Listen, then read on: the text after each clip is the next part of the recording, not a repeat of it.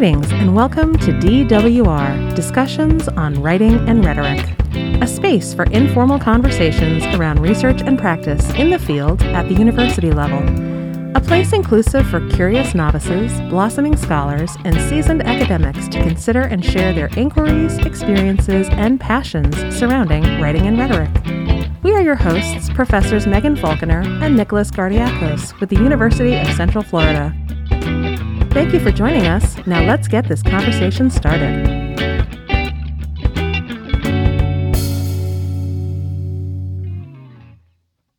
Today we are joined by Dr. Martha Brenckle, full professor and the interim first year writing director here at UCF. Dr. Brenckle teaches first year writing and rhetorical theory. Her scholarship has been published in multiple disciplinary journals, including the Journal of Basic Writing, CCC, the WPA Journal, and Pedagogy and Culture. She writes and publishes poetry and fiction, winning the Central Florida United Arts Award for Poetry in 2000 and Orlando Poet Laureate finalist in 2021. Street Angels, her first published novel, was nominated for a Lambda Award and a Triangle Award. She has also co authored an award winning screenplay turned film titled Untold. Her poetry manuscript, Hard Letters and Folded Wings, was published in October 2019. You can see a full listing of her substantial publications and accolades in her profile on the department website. Thank you so much for joining us today. Oh, well, you're very welcome. It's a that's a lot of accolades and publications. Yeah, but I worked hard to get them. Oh, so. yes, of course, of course. so I want more. I'm very greedy that way. No, I'm only kidding. well, there's a trap in academia. I feel like, um, you know, is it to produce something is such an amount of time and energy, but it also becomes this. Um, like lifestyle almost where mm-hmm. you're constantly like what is what am i working on? What is the next thing? And, and not even necessarily due to external pressures. I think a lot of it is are those are internal pressures we put on ourselves. It just becomes like a part of our lifestyle. Um, so i can see where there's always that what are we doing next mentality. Yeah most of us are here because we put a lot of pressure on ourselves in even early school even in elementary school. Mm-hmm. how to have an a how to know the answer first one to raise your hand I mean, we've got a whole university full of people like that. I tell people I think the first um, moment of feeling out of my element in grad school, when you're an undergrad, you're typically one of the few brightest in the class. Like that's you're you're an overachiever. Mm-hmm. That's how you get to where you are.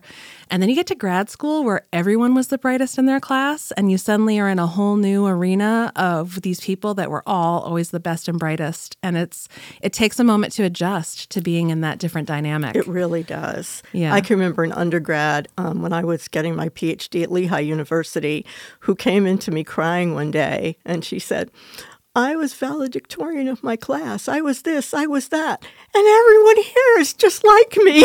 I couldn't stop laughing. I said, Yeah, that's what it's like when you go to college. But mm-hmm. it's a good thing. Yeah, it is. Can you tell us a little bit about your experiences here at UCF? Um, I know that this is not the first in- institution you've been a participant of. Um, so basically, how long have you been here? Um, I'm going in, this is my 24th year. Wow. So you've seen some changes. Big changes. Um, when I came here, we had 24,000 students, and that felt huge to me because I came from a college that had like 5,200. So it was quite a change. I kept thinking, this is a little city. This isn't. And I remember having to learn how to schedule meetings so I gave myself time to walk to another building. Hmm. I mean, it was that crazy. Yeah. So I know that you, as we already established, UCF was not your first academic institution. How has your time at UCF specifically shaped you as a professional? The environment, the climate here. Um, I've learned to be a whole lot tougher, if that makes sense. Um, I've learned how to work smart. I mean, I'm still working hard, but you can't accomplish all the things you're expected to accomplish at UCF and not work smart. Mm. Um, I like these students a lot, if that makes sense. I mean, I think they're wonderful.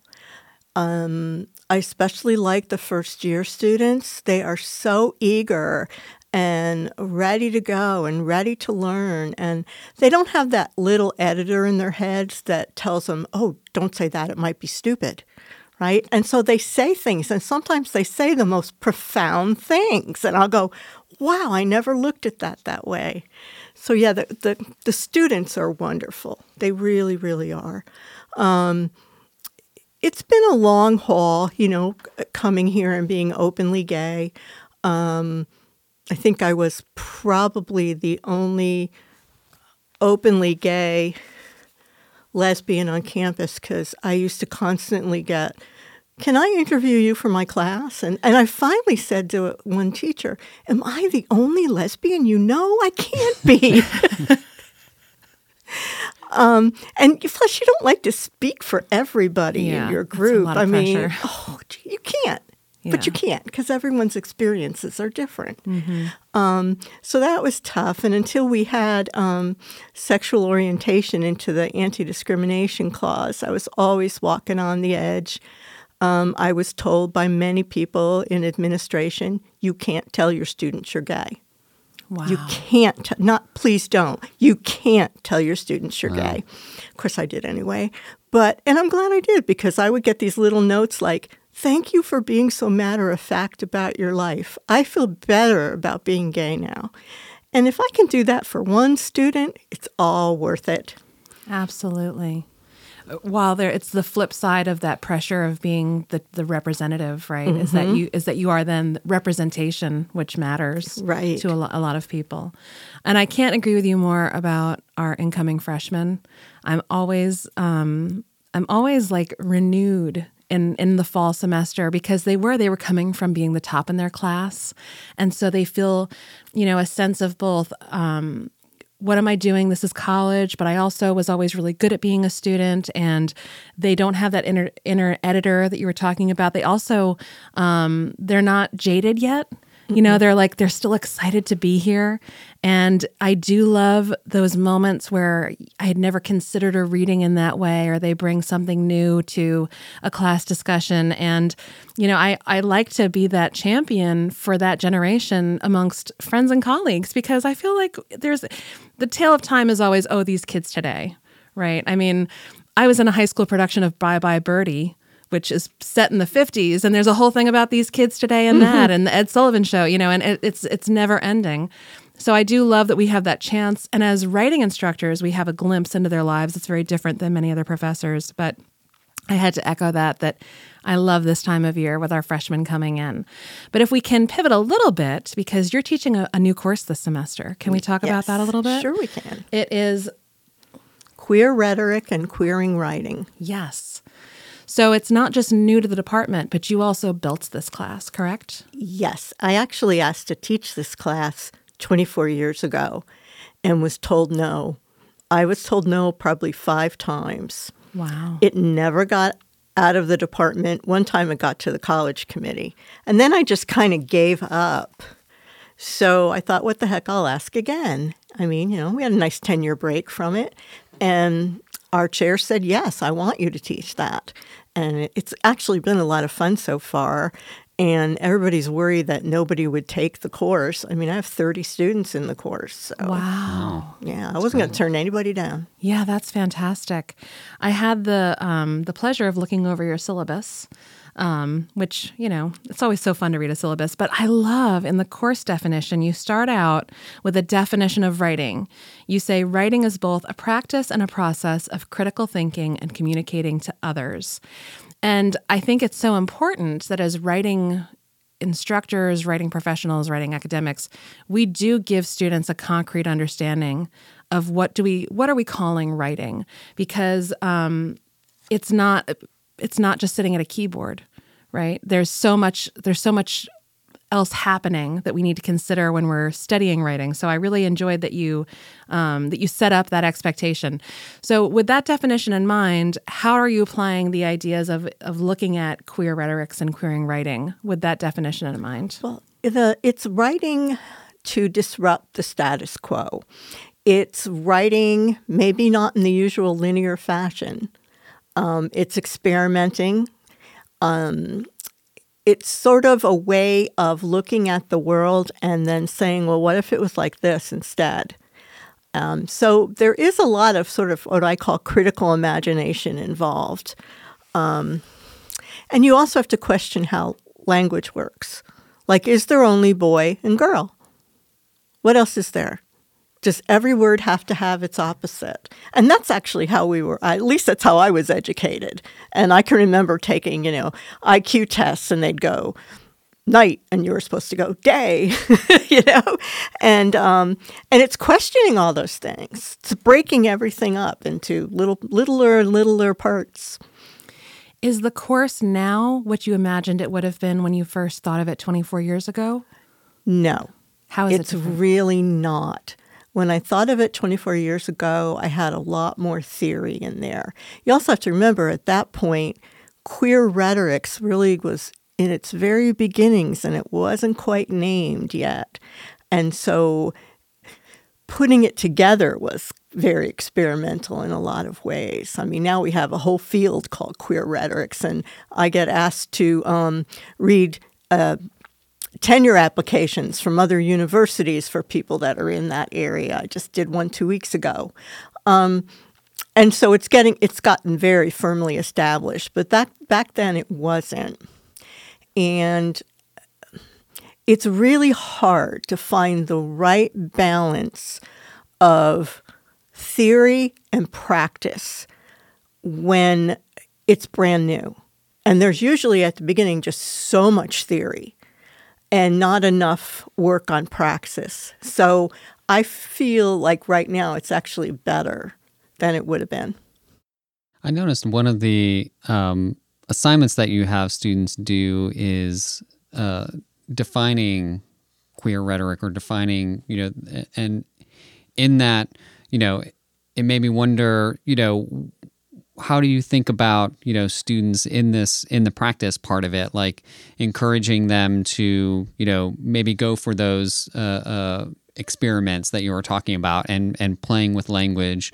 Um, it seems to me i think sometimes students tend to be a little hesitant sometimes of things that they think might be risky um, in that way when when it's in the context of a class. And so I was just curious, reading some of those things, like um, how do you think about those? You know, uh, when you're when you're asking students to approach these topics, and and what I think is so great about it is that you know they'll sort of leave with that experience of having defined it for themselves mm-hmm. or, or you know taking the theory in combination and coming up with a definition uh, and, and participating in it.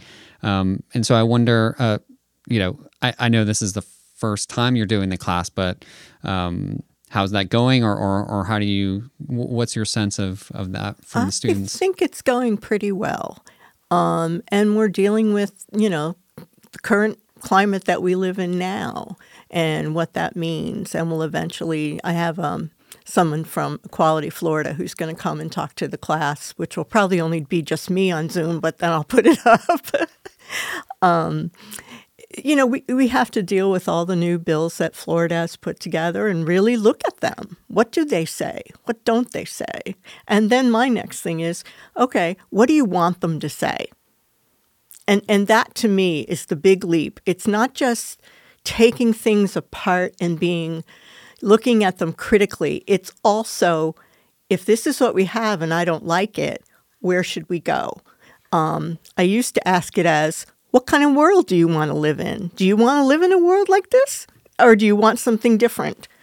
And um, trying to get them to see that language has so much power and how you label people and what opportunities are open to them makes a huge difference. Yeah, I, I started thinking while um, Nick was asking that question. You know, the the potential for experimentation and form in a class like this, where you can take things and and flip them from what's what's the typical expectation. And I hadn't even considered the larger worldview of what might these theories and practice outside of the classroom. You know, how might they play into our understanding of the world around us? So we just said we sang the praises of our freshmen a moment ago, and now this is a, this is a, a four thousand or three thousand level class. Um, 4,000. Four thousand level class. This is our our graduating seniors in theory. Um, do you see any difference between the four thousand level um, more more exposed to the world students than our incoming freshmen who still kind of are have a like you know rose colored lenses on about the college experience when when encountering these kinds of ideas They're much more thoughtful. Um, I will say their discussion posts are amazing. They're very good at pulling things from their own lives or something they've seen or something from popular culture into their post, which is what I want them to do. So that makes me very, very happy. Um, and then we'll just see how it goes. I mean, it's only been, we're in the what, fourth week? So, you know, um, this um, this week we're talking about young adult literature and the importance of it. And then next week we're doing um, um, Foucault's History of Sexuality, just the introduction and the first two chapters because it's too much to do the whole thing. You could do a semester just on those I alone know, yeah I know. And what I have them doing in the discussion post is their first post is they're um, a journalist interviewing Foucault. And I can put his picture up and everything. I said, What kind of questions would you ask him about what you just read? What things did you find confusing? Um, and so they have to have three questions. And then the next post is to choose someone else's post and be Foucault and answer the question. I think it's actually going to be fun. Yeah. You know? Um, and what I like is I can do a lot of things like that as a way into very difficult theory and give them an opportunity to play with it where it's really low stakes. Yeah. So I always default to like a new historist approach to looking at texts. Um, I feel like you can't you can't look at a text without considering the context of what it's and when it's constructed. So do you feel that our students today still can have the same access to the ideas that Foucault, or do you think Foucault would understand what the questions are given our context today? I know it's a lot of supposition, but do you feel like the theories stand alone and that they're timeless? No, not at all. Um, but I do think there are a few things that end up in the canon because they were the first to do that. And Foucault's really interesting to me because philosophers don't think he's a philosopher, and historians won't recognize him as an historian. And yet he does both. Um, but still, you'll get told that. You know, he's not really a philosopher. He's not really an historian. And so it gives them a chance to think, well, I'm not really this either. So let me play. Mm-hmm. And, and to me, a lot of it is all about playing and trying something new and seeing what you come up with. Mm-hmm. But I, d- I hate to say that any author is, you know, like timeless because it's not something I've grasped onto. But I do think that there are some pieces that, even though they're older, are really worth reading. And that's one of them. Yeah, and it sounds like a great activity exercise in what I find with students sometimes is they're, um, you know, uh, uh, I don't know if it's reverence for, respect for like texts where they don't want to play with them or, you know, they, they see them as like one way information that they're there to absorb um, as content and not sort of ask questions of or, you know, interrogate or use themselves, you know, to sort of elevate them, you know, in that conversation you know, in 1102, I try to get students to do that a little bit because I know that's something that, you know, when they get to the 4,000 level class, like professors are going to be asking them to do, in, engage. And so I think anytime you can have like fun ways of engaging students with text so that not only the content of the text, but they start to view texts in a slightly different way, ones that they are, sort of allowed to engage in. I think that can really kind of change, you know, their positioning of of themselves in their own writing. Yeah. One of the things I always tell first year students, first semester, is I say, there's no meaning in this text until you read it. It doesn't walk around with meaning, it's just words on paper. When you open it up and read it, that's when the meaning starts to happen. So I try to sort of let them see what their responsibility is as a reader. You know, it's um well actually all of them tell me they can't watch television normally anymore because they're starting to question everything they see.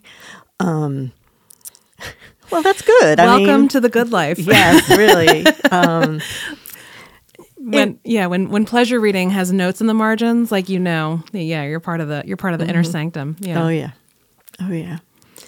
I, I love that too in terms of um I don't know if agency is quite the right word, but even accessibility for students to interrogate those like those canonical ideas.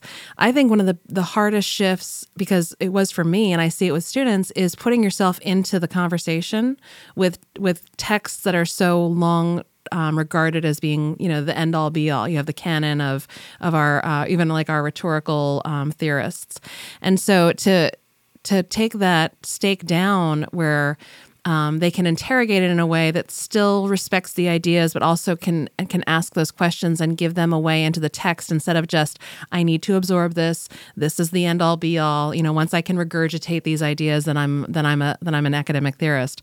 Um, so I, I, think that is important um, to allow them that step into the process of putting yourself into those academic conversations.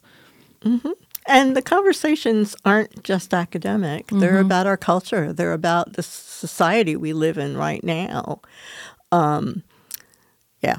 Yeah, I think maybe even more like rhetorical conversations as opposed to academic conversations, the questioning and, you know, what what is happening here, the examination. I actually read this interesting article yesterday, and one of the sentences in it was that the university is built on rhetoric we all practice it.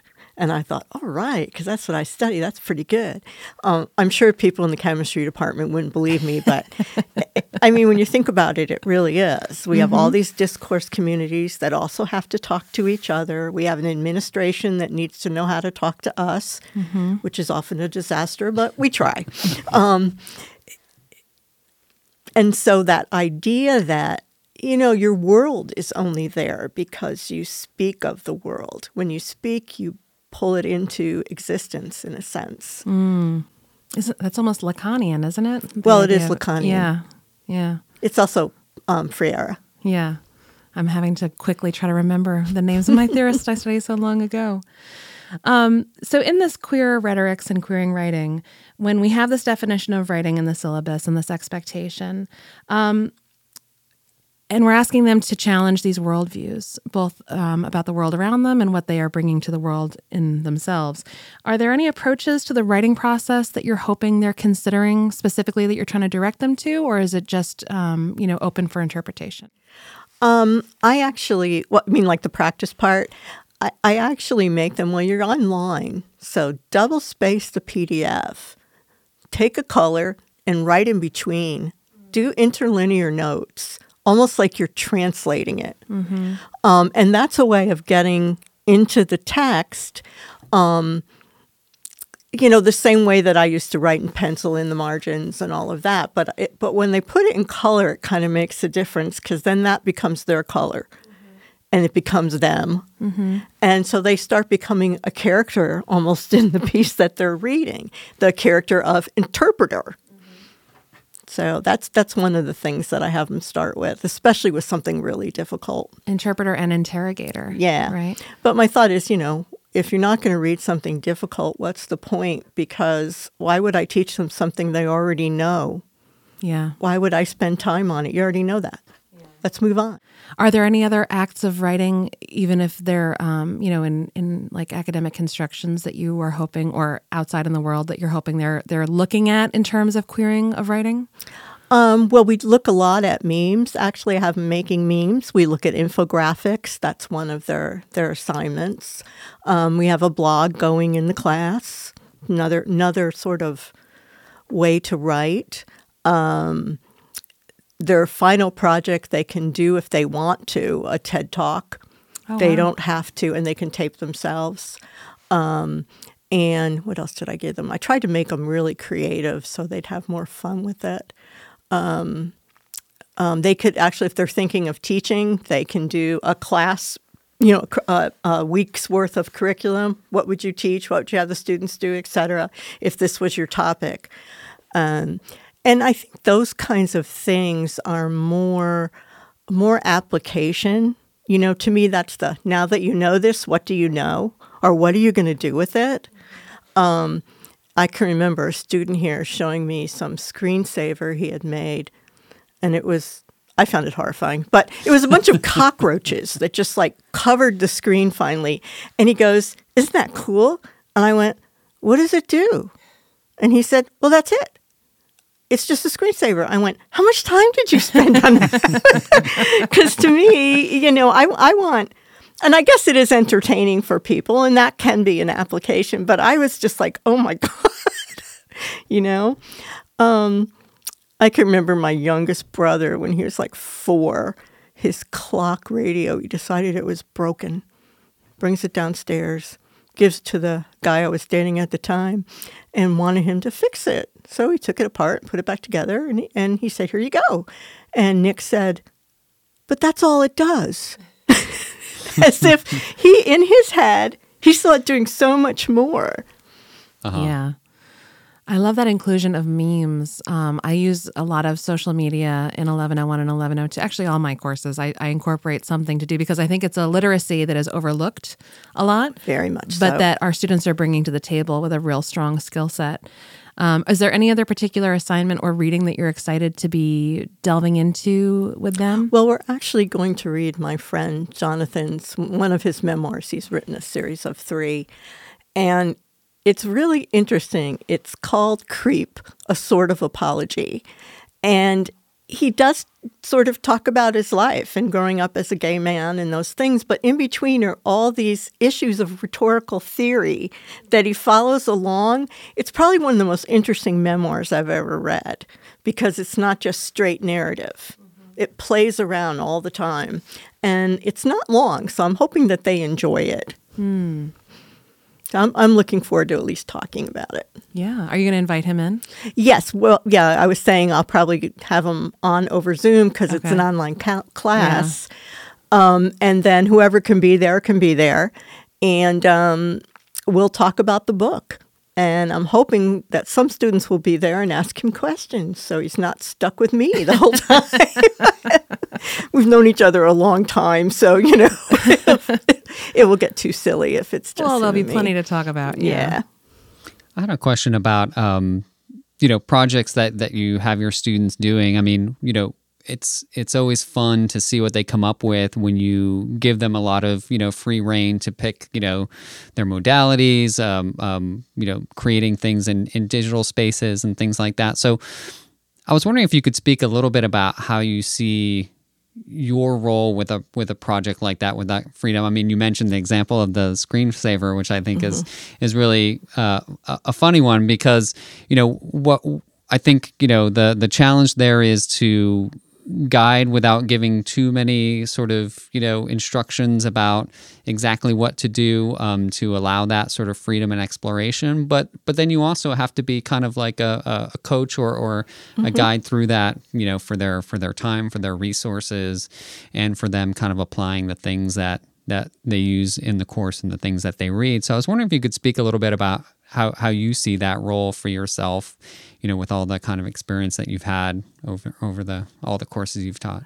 I usually think of myself as a facilitator. I don't own the knowledge.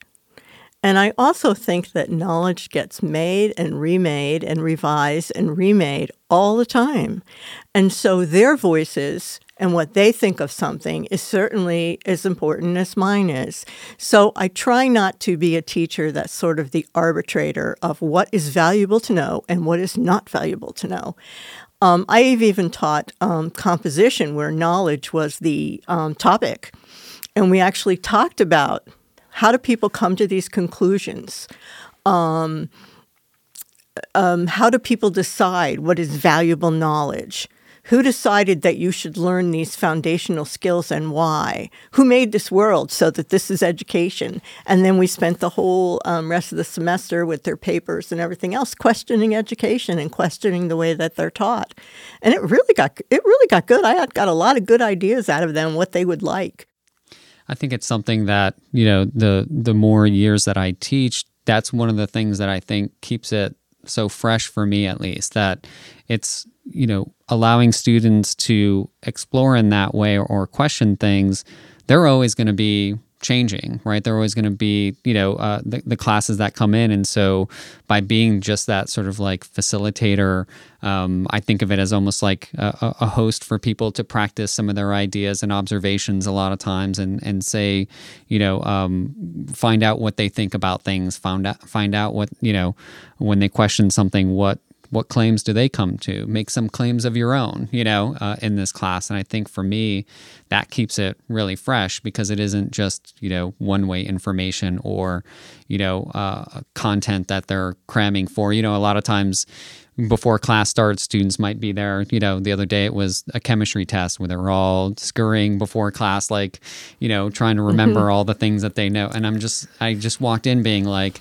man, this class is so different than yeah. that class that they're in. You know, yeah. Um, there's no way to sort of cram for you know uh, uh, the types of classes that we do, whatever, because it's it's it's almost like an experience. yes, know? and it, it's practice. It's praxis more than knowledge based or content based. Yeah, and I realized there's the big drive in rhetoric and composition to proof that we have content and that it is somehow knowledge based.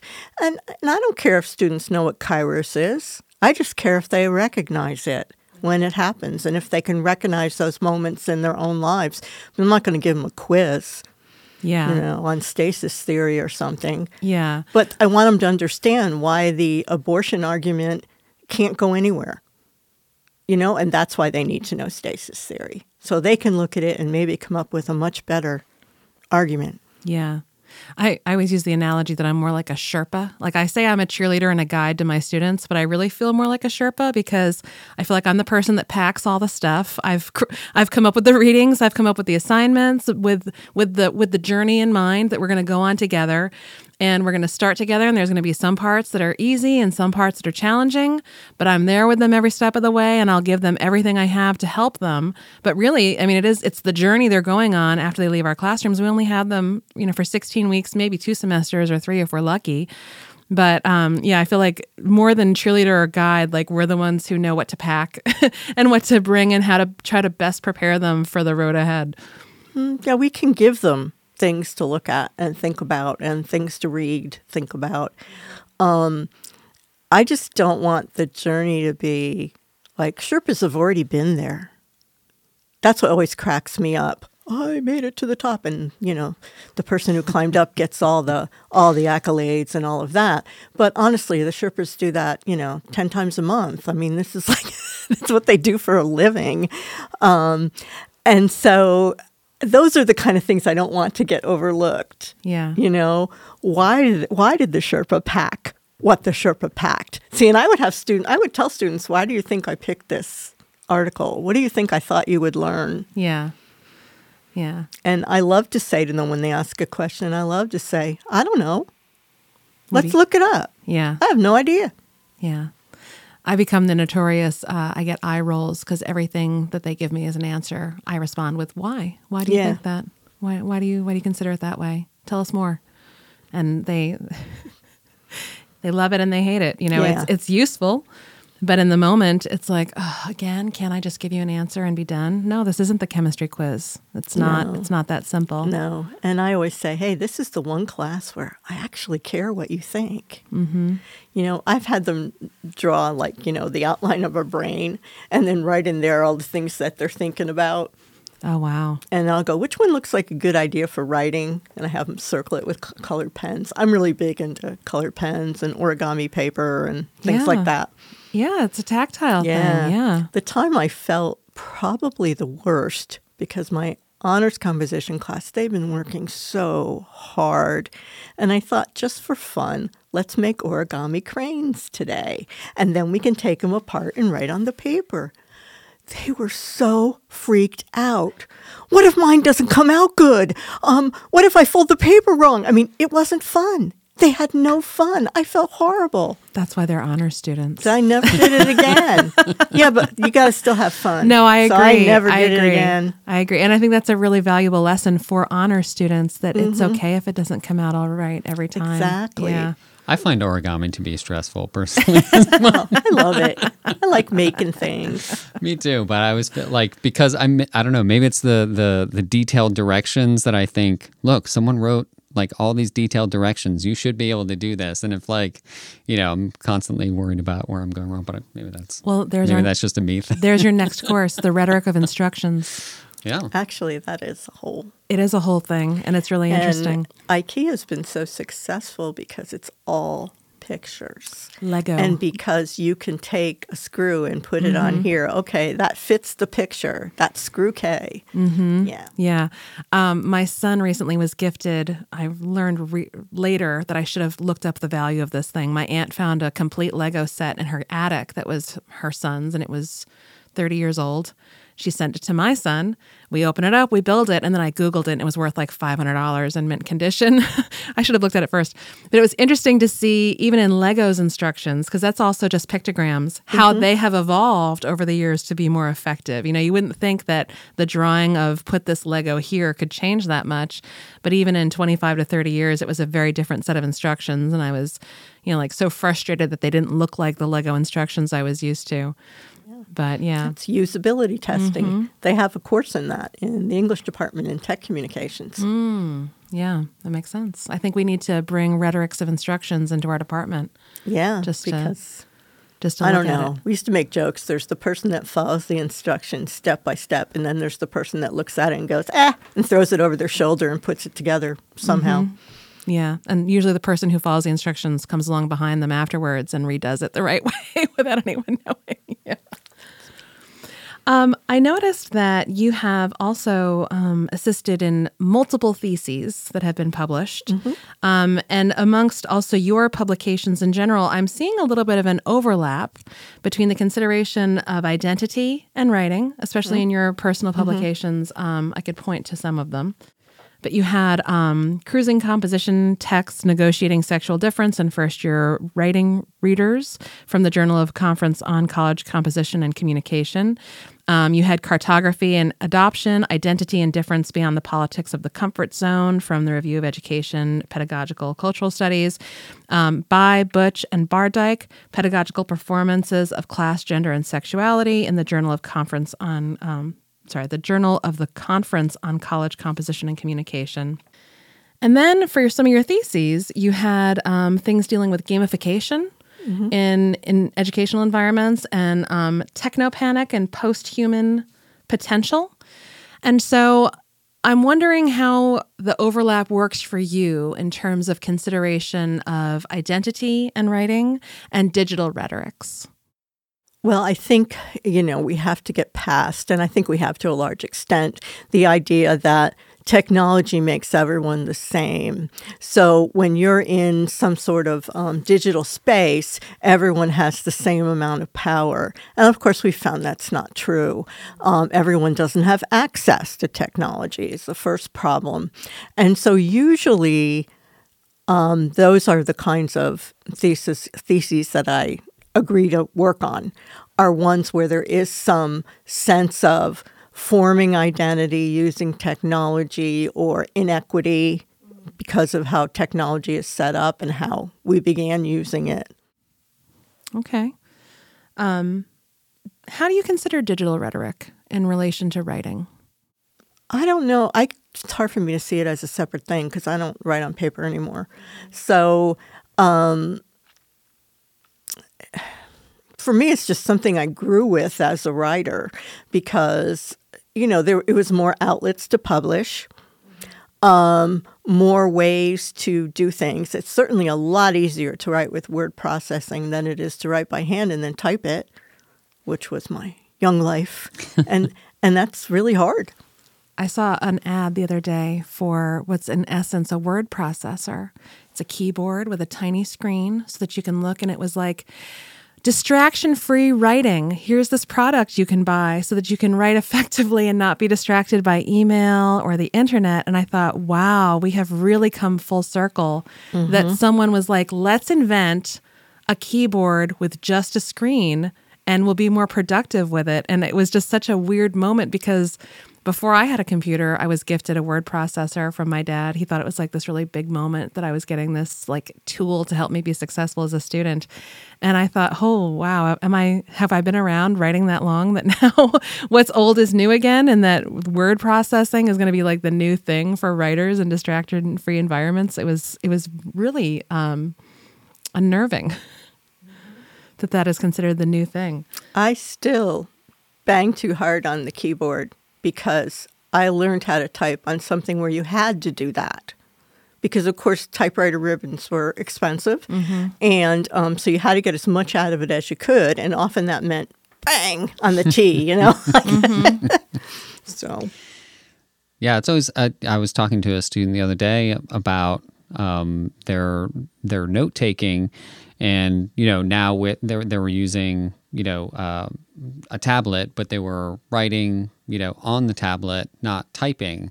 Um, but they could do like, you know, easily change colors, you know, so it was like a, a multicolored set of notes, you know, and then, you know, it was her notes and then she would annotate her own notes in a different color. Mm-hmm. But it was just, I mean, it was really cool looking, you know. But it was it was interesting to me how, you know, um, there was preference to you know using a, a tool, uh, you know, like a pen or you know stylus on a on a screen as opposed to like typing things. And and so and we've talked about this before too you know students using those different modes and technologies like even things like you know voice to text or you know to to write or produce you know work. Um, and it's interesting to see how that you know kind of affects the content and affects like the writing process.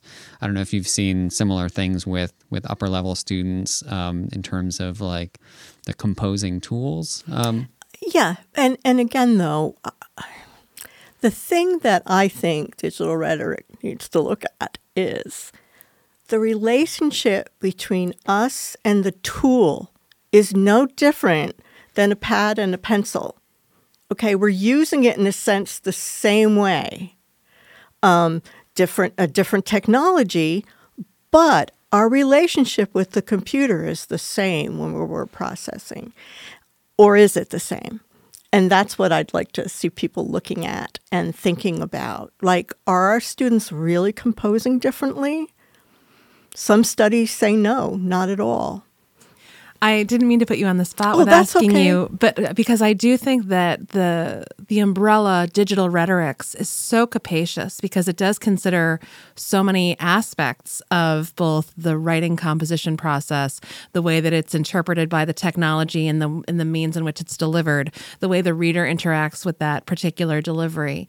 Um, and we have talked about this before on the podcast, I've seen an increase in students using talk to text software when they're composing. And I just had this conversation with my class this week saying, if you use talk to text, it's essential that you proofread a little more stringently than you would if you were just writing because we speak so much differently than we write when we're composing something. And you know, some of them agree and some of them, you know, look at me like I'm bananas, but that's typical of anything that I say in the classroom. But it, it I, I didn't even realize the difference until I had a student, I was giving them feedback and I kept this one sentence, just, I couldn't get over it. And I said, okay, let me read this to you and tell me what we're trying to say here. And I read the sentence. She goes, oh, yeah, I was doing talk to text. That's why that sounds the way it does.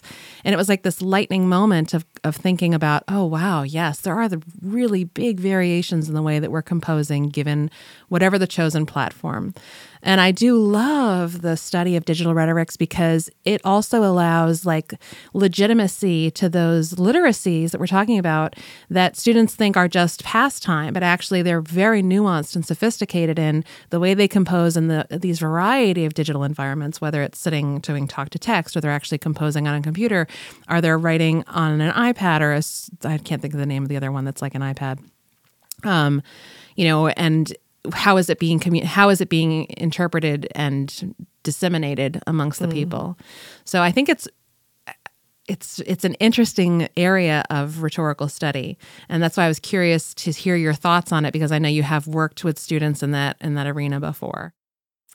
No, talk to text is not. Problem is, is that that becomes the step, and that's all they do, and until the software, and some of it's better than others, but until it knows your voice, inflections, um, accent, you're going to get all kinds of stuff. And we've had a lot of trouble teaching my mother that with sending texts on her phone. Because suddenly there'll be like a random word in the middle, like penis. And then we all call each other up and start laughing, you know?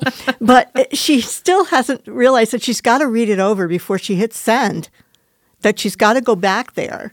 Yeah. You know? Um, and I think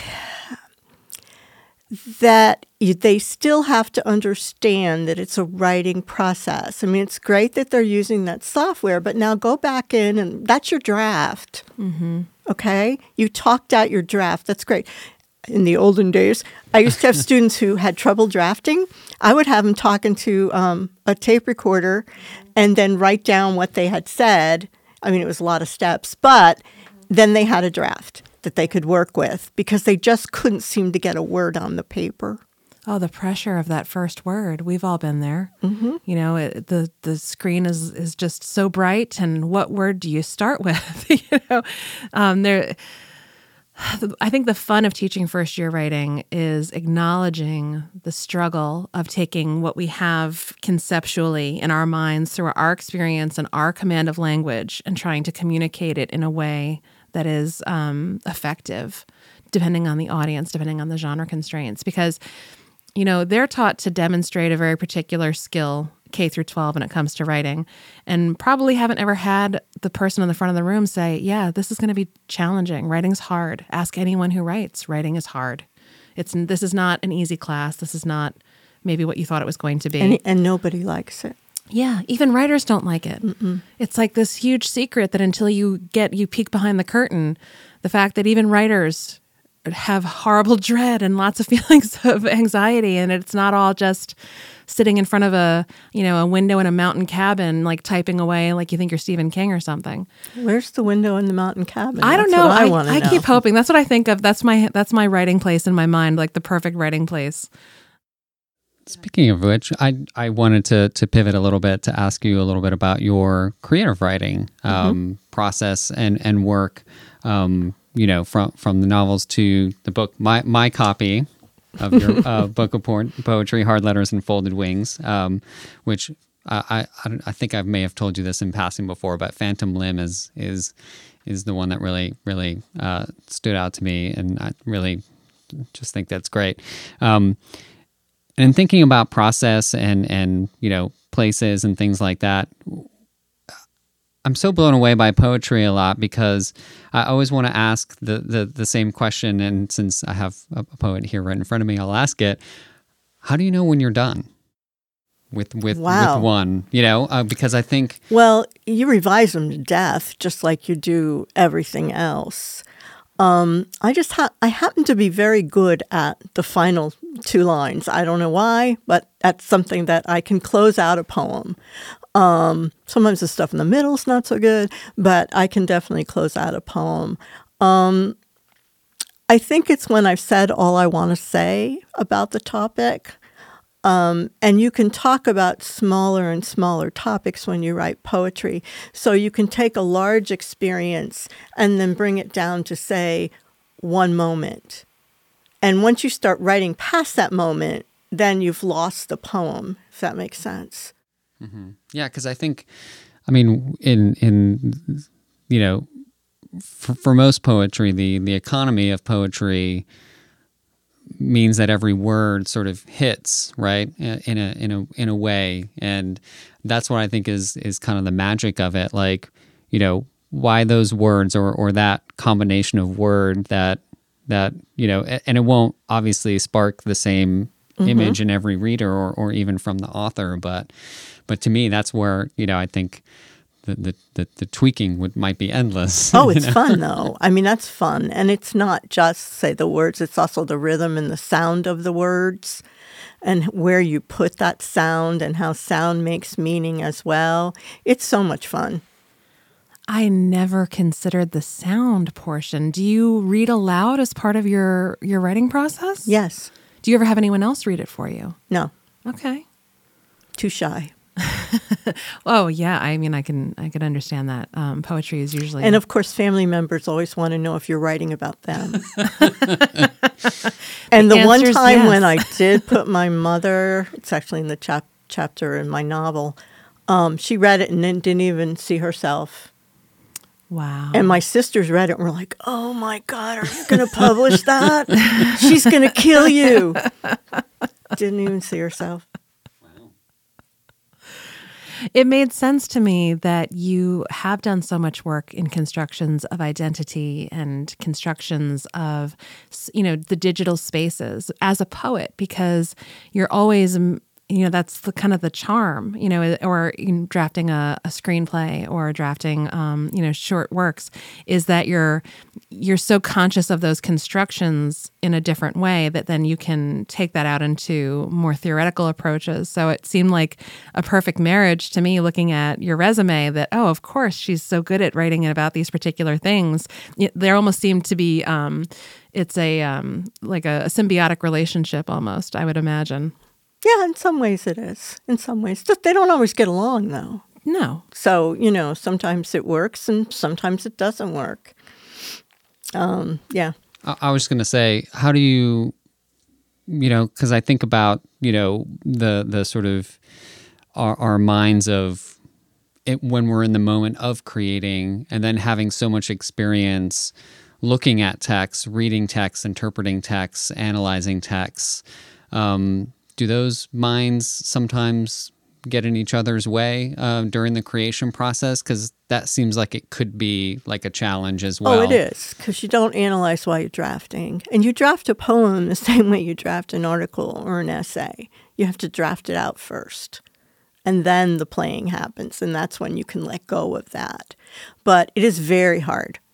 Very hard sometimes. And I do like analyze my poems as I'm writing them. But what happens then is by the time I'm done, I'm like, is that what I wanted to say? what was I doing? You know? And since I don't um, write literary criticism, I think it's a lot easier for me. I think if I, I mean, I, re, I review books of poetry for people, but I just, but I don't do that kind of writing. And I think that's much more helpful to me. Like a separation of church and state almost. Yeah. Yeah. yeah. How long have you been um, writing poetry? Since I was five. Oh, wow. Do you still have any of your early work? Oh, yeah. I can still remember my five year old poem. Do you want to say one for us? You don't have to, but. The snow is falling all around. It falls on hills and trees. It's falling on the sidewalk, and it even falls on me. Oh my gosh. Very derivative of Rudyard Kipling, but you know. But my mom has it. That's why demonstrating a clear gift from an early age. Absolutely. Yes. And apparently, I drove a one of the grand my, my grandmother's crazy, and she would not sleep in my room because I would sit in my crib and re- repeat things like "reindeer, it's raining, dear, reindeer, it's raining, dear," and that drove her insane. I don't know why, but I think it's almost like a that sounds like word association practice. Oh yeah, mm-hmm. it's rhythmic. You know, yeah. Um, mm-hmm. That's interesting. One of the things that I noticed um, in in glancing through some of the, the, the poems in this book, and also when I heard you speak at the Dr. Phillips Center, uh, speak or read some of your poetry at the Dr. Phillips Center recently, is I, I love the way that you talk about, deal with, bring up kind of the the construction of memory, right? Mm-hmm. That that we all do and that we all have. Um, can you speak a little bit about why that's so kind of fascinating or, or fun for you to to explore in a lot of your work? To explore my own memories or um, well, family I, memories. Yeah, well, I think in in, in some of those you you include um, like in the poems, but but I think that to me like is, is something that we can all kind of relate to, you know, because again, it's the our memories are our stories. Um, but they're you know definitely all constructed you know by us, and so mm. um, it it just seems like uh, uh, a really kind of fascinating like topic to to play with. Yeah, well, I'll tell you, I have eight siblings, and when we get together and talk about things that happened when we were kids, nobody has the same story because everyone saw their role in what was going on differently. And that always fascinates me, except for my youngest brother, because, you know, a lot of stuff happened before he was born. And he'll say, Oh, I remember. And we'll go, No, you weren't born yet. and he gets really mad. Even now, he gets mad and he's 40. Uh-huh. um, but I don't blame him. You know, you feel kind of cut out from older kids talking about things. Um, but yeah, memory's really tricky. It really is because you don't remember things like you did a video of what was going on. And even with the video, you only got that little square. There's stuff over here and over here. I remember I wrote about, I don't know if it's in that collection, about a photograph where, you know, people see this moment of my siblings in a photograph and us all standing together and my mother took the picture but they didn't know that two seconds afterwards you know somebody knocked somebody down or um, you got mud on your dress or whatever was going on and so the picture doesn't tell the story or the process of getting to it if that makes sense. And so for me, poetry does tell that story and the process of getting to it. And there's also a lot of trying to understand other perspectives. Um, I hated buying shoes when I was a child because we always had to wear brown Oxfords because my father wanted our feet to be safe. And if your feet, you have good feet, you can get anywhere. And so we wore, oh man, I wanted saddle shoes so bad. Then I wanted loafers. I mean, we're talking up into sixth and seventh grade, if you can imagine this torture.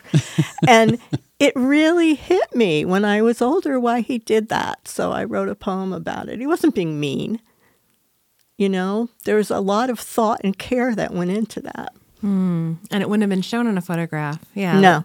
Yeah. And who's taking the photograph? Yeah. Yeah. Yeah, absolutely.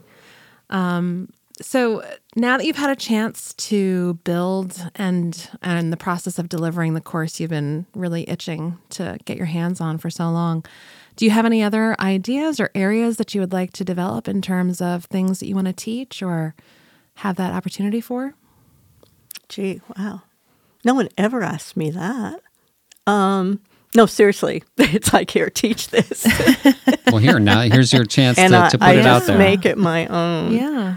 Um, I wouldn't mind teaching a class that took the rhetorical triangle through the centuries. Mm. Because now I'm thinking when you know you talk about digital rhetoric, one of the things I've noticed because people comment and then people comment about the comments is that that sort of you know where you have the writer and the reader that they're moving closer and closer together. So the triangle is not an equilateral triangle anymore the way we usually draw it. So i think that would be really cool or to make a video like that about that would be really neat. Yeah think about like if benjamin franklin was trying to write his autobiography now and putting it on the internet you know versus uh, having all that feedback from people mm-hmm. versus being that standalone. He's always I, I use him as a as a reference because to me he's he's what you point to in terms of like at least American autobiography. He's like he's the he's the start, mm-hmm. you know, and that idea of speaker versus reader, um, and what that relationship would have been like now. And what might that mean to the text or the importance of the text versus when it was drafted? Yeah. And mm. even how novelists break things up into chapters, because if you think in the 19th century, people read a chapter at a time because they could take a chapter out of the library um, or it was in a magazine. Mm-hmm. And so everything had to end in a way that would make you want to read the next one. Mm-hmm. And that sort of cliffhanger thing. But it really happened because of how the texts were produced not necessarily because the writers wanted to do that, but it was you've got to create readers and you have to have readers that are going to follow you and stay with you. Um, in so many ways, writers shape their, their readership, you know, and lead them to expect certain things. It sounds like how streaming shows now that come out once a week are you know they have to keep you you know coming back for the for the next one um, we are uh, closing in on our time for this episode so i was wondering um, what is it that you're excited about what are you working on um, you know maybe in your own writing that that you maybe like to mention or, or talk about that that's sort of on the horizon for you that, Yeah. that you're excited about Well, I've got two two sort of collections of poems I'm writing. Wow. Um, one is about um, Marie Curie and kind of turning her into a like a real person that has dinner and stuff, you know, instead of the first wonderful, brilliant women scientist. And then it goes into what happens to her um, discovery. And I, um, the rest of the book is about the Radium Girls in, Oh. in Waterbury and Newark and Orange and Ottawa, Illinois. Um, and then the other book I'm trying to write about is because I, I suffer from anxiety and clinical depression. And trying to think about when it started, and it really did start when I was a child, and sort of writing about that journey in poems. But that's been really hard because sometimes I start doing it and I get depressed, so I Oh, have to quit. yeah, it's a lot of emotional labor. Yeah, absolutely. Yeah, but I think it would be valuable for people to see. Well, again, that's representation, right? Mm-hmm. It's it's making yes, it's hard to be the one person to put it out there or be that that that icon or Well, other people have. I mean, but I don't know if anyone's done a, a poetry collection about it. So Right. that's what I'm trying to do. Right. Wow, fantastic. Well, we can't wait to hear how that goes. Well, hopefully it gets done. However, I can Sherpa for you. I, All I'm right, there for it. all I'll right. cheerlead, whatever you need. Thank you so much for joining us. It oh, well, was thank you for a having me. A delight having this conversation with you. Um, you know, we get to pass in the hallway a lot, but we don't often get to just sit down and talk for an uninterrupted amount of time. So thank you again for joining us. um, thanks for your time and thanks everyone for listening Well, thanks for having me.